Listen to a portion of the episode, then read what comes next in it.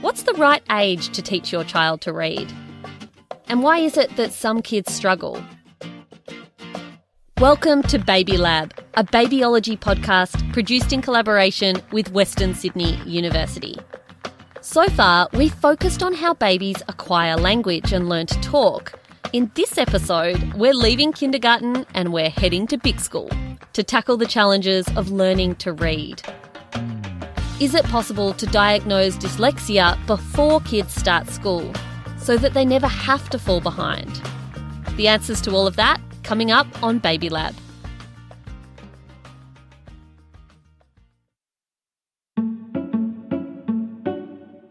When my son and I are driving down High Street and there's shops with signs everywhere, he will now point to those signs full of excitement and he'll start shouting, Mummy, there's an R for Ruffy. That's what my name starts with.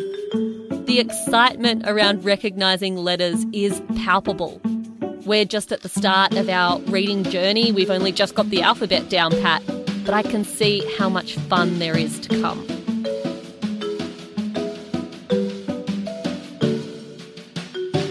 Learning to read is a really major step in a child's development.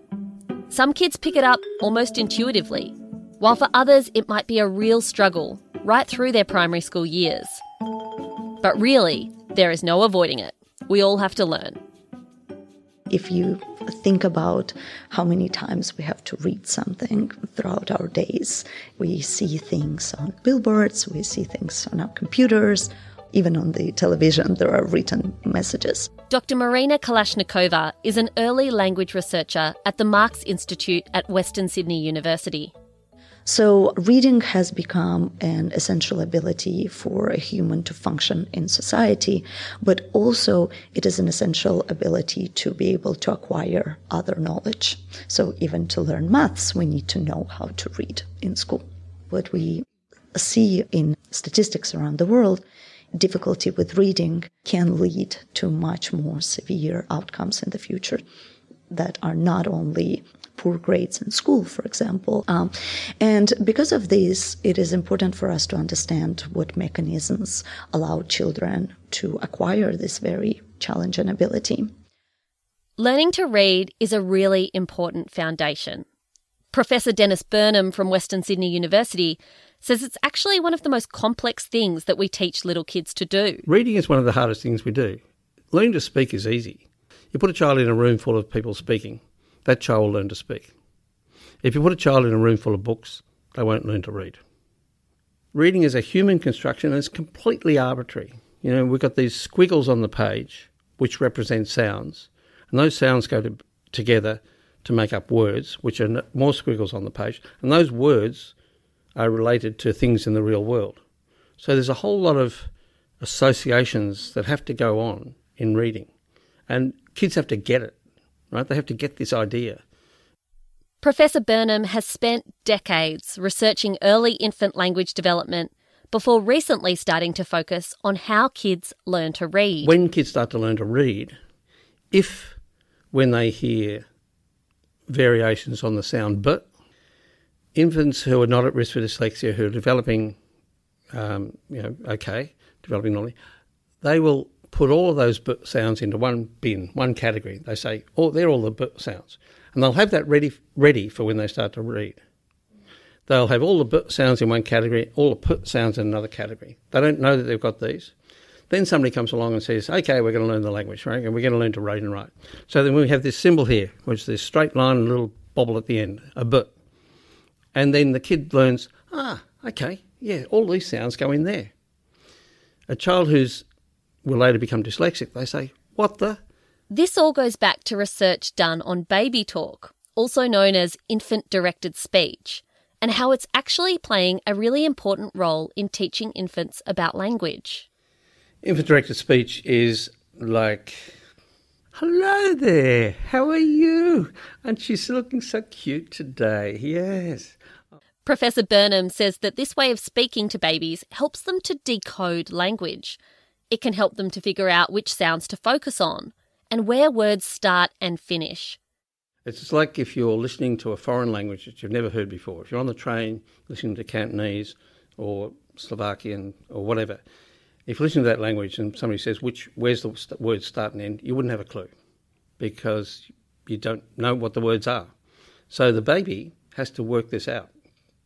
If you think about this, it's really, really difficult. So the infant uses all the possible cues that they can, and the parents help them to do this unconsciously by the way in which they use infant directed speech or parentese.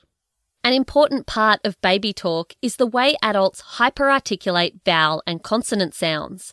This teaches babies what sounds they should be tuning into that are used in their language.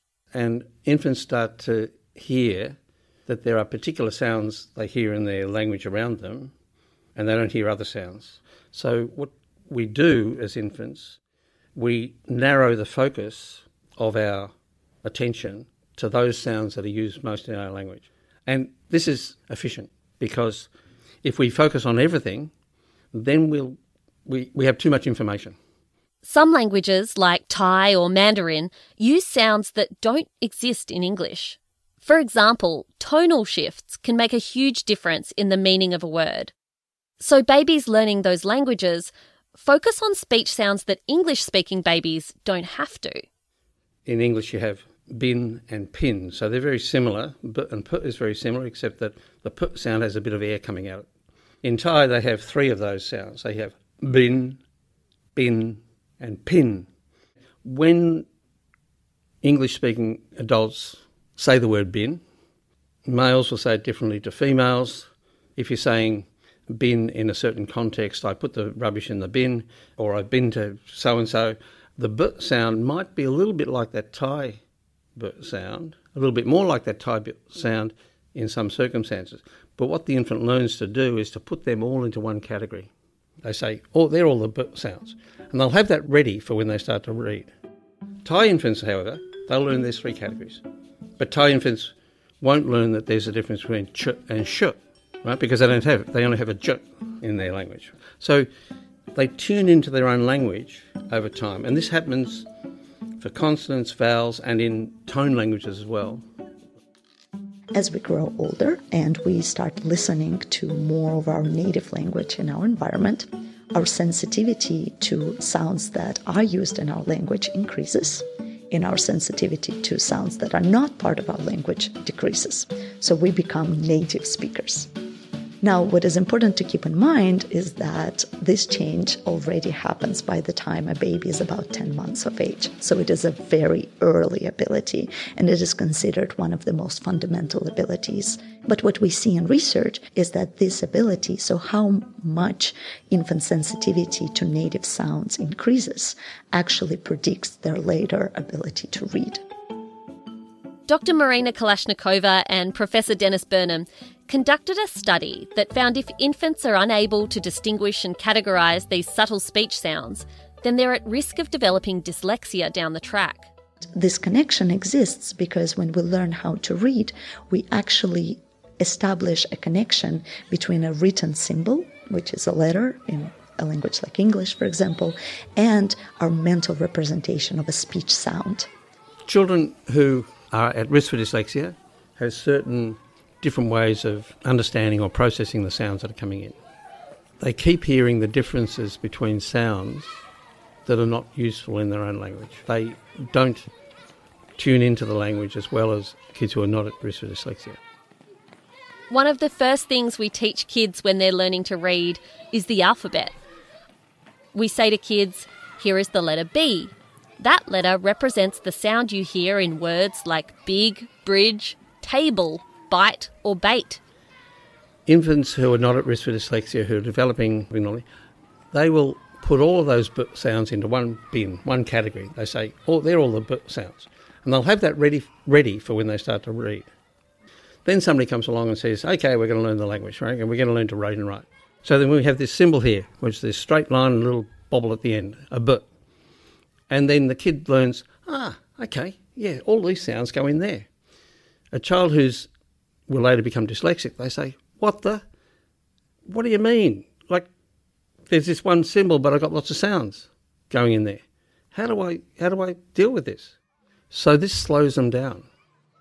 So, if our representations of these speech sounds are accurate and they're stored in our lexicon, then it will be easier for us to connect them to letters written on a page.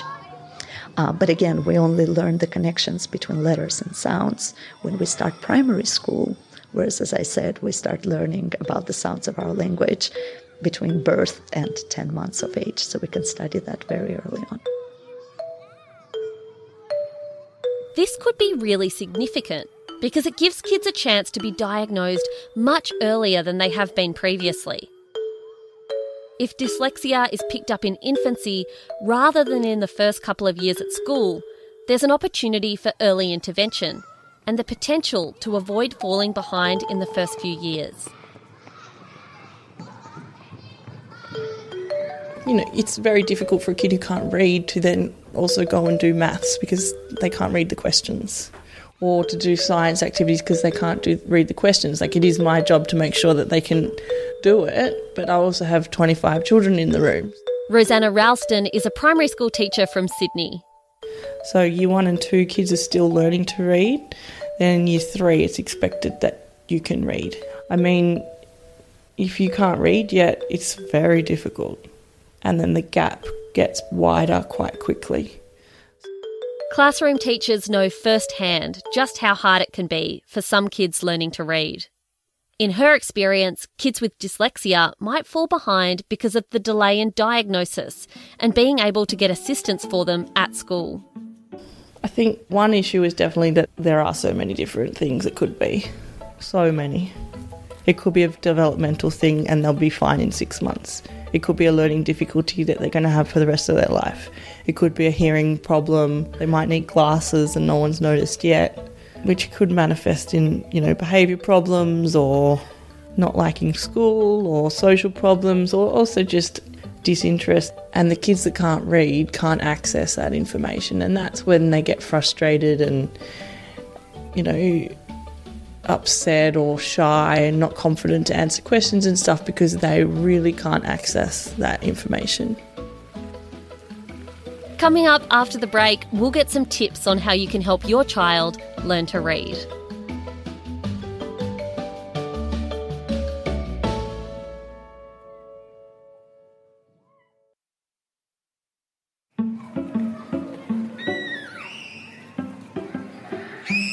My little boy is obsessed with dinosaurs.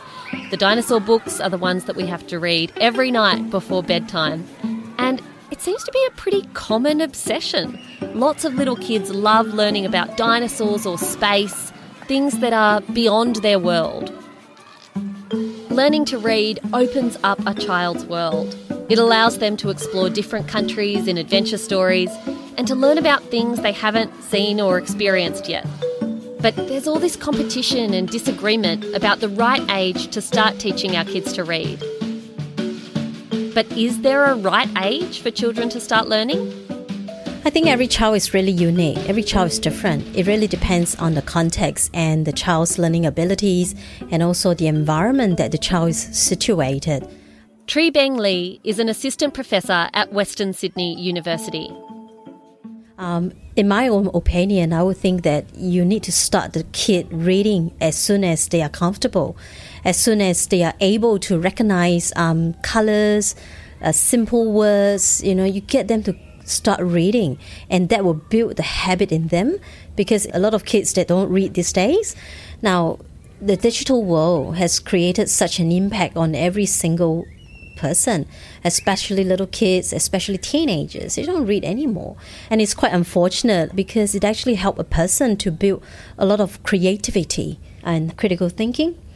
Now, it gives people the time and opportunity to slow down. And that's what we need. When you pause and you reflect, you actually think about what have I read? What is valuable in the book? You know, you know, is it something that I will want to remember? But a lot of time when it comes to digital devices, when a kid is actually flipping information, uh, looking for information so quickly, where does the kid find time to actually pause and think?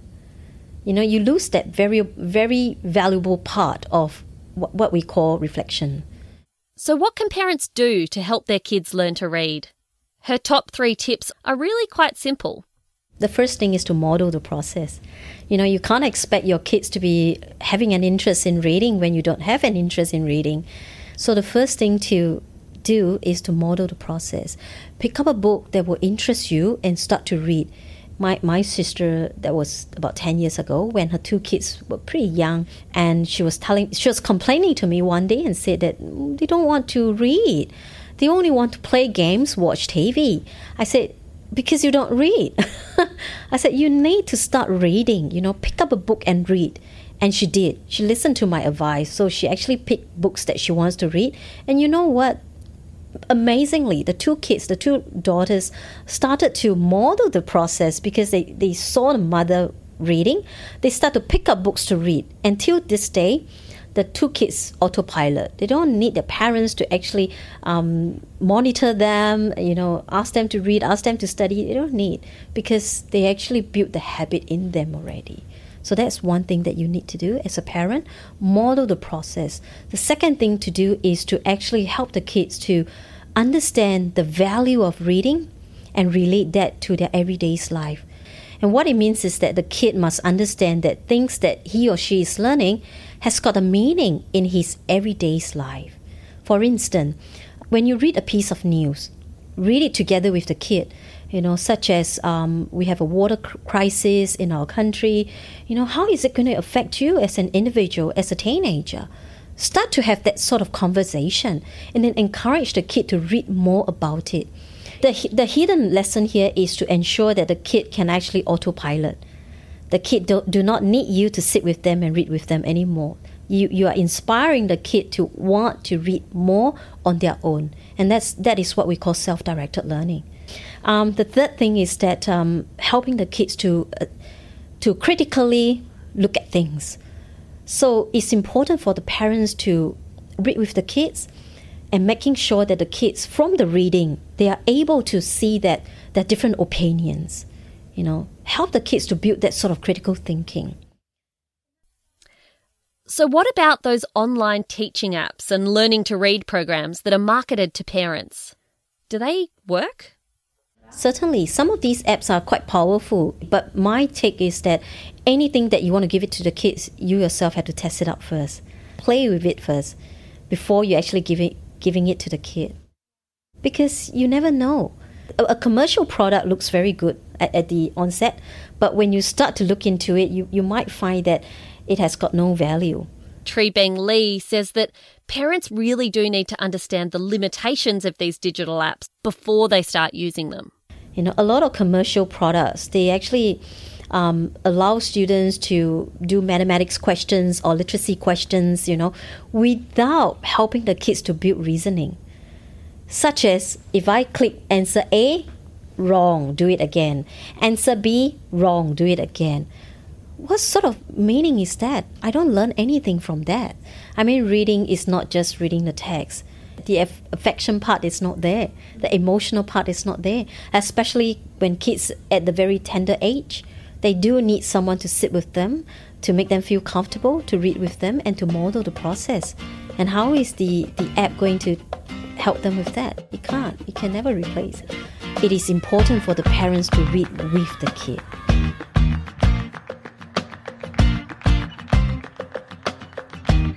Baby Lab is a babyology podcast produced in collaboration with Western Sydney University.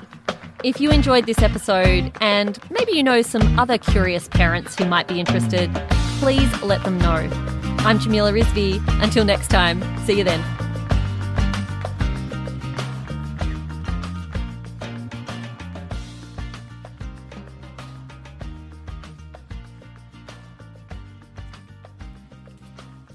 The Baby Lab team would love to hear from you. In the final episode of this podcast series, we'll be answering your questions. Have you ever stared at your baby late at night and wondered what on earth is going on inside that tiny head of theirs? Do you have a burning science question about your baby or babies in general? Email babylab at babyology.com.au and stay subscribed for the final episode 8, where your questions will be answered by an expert.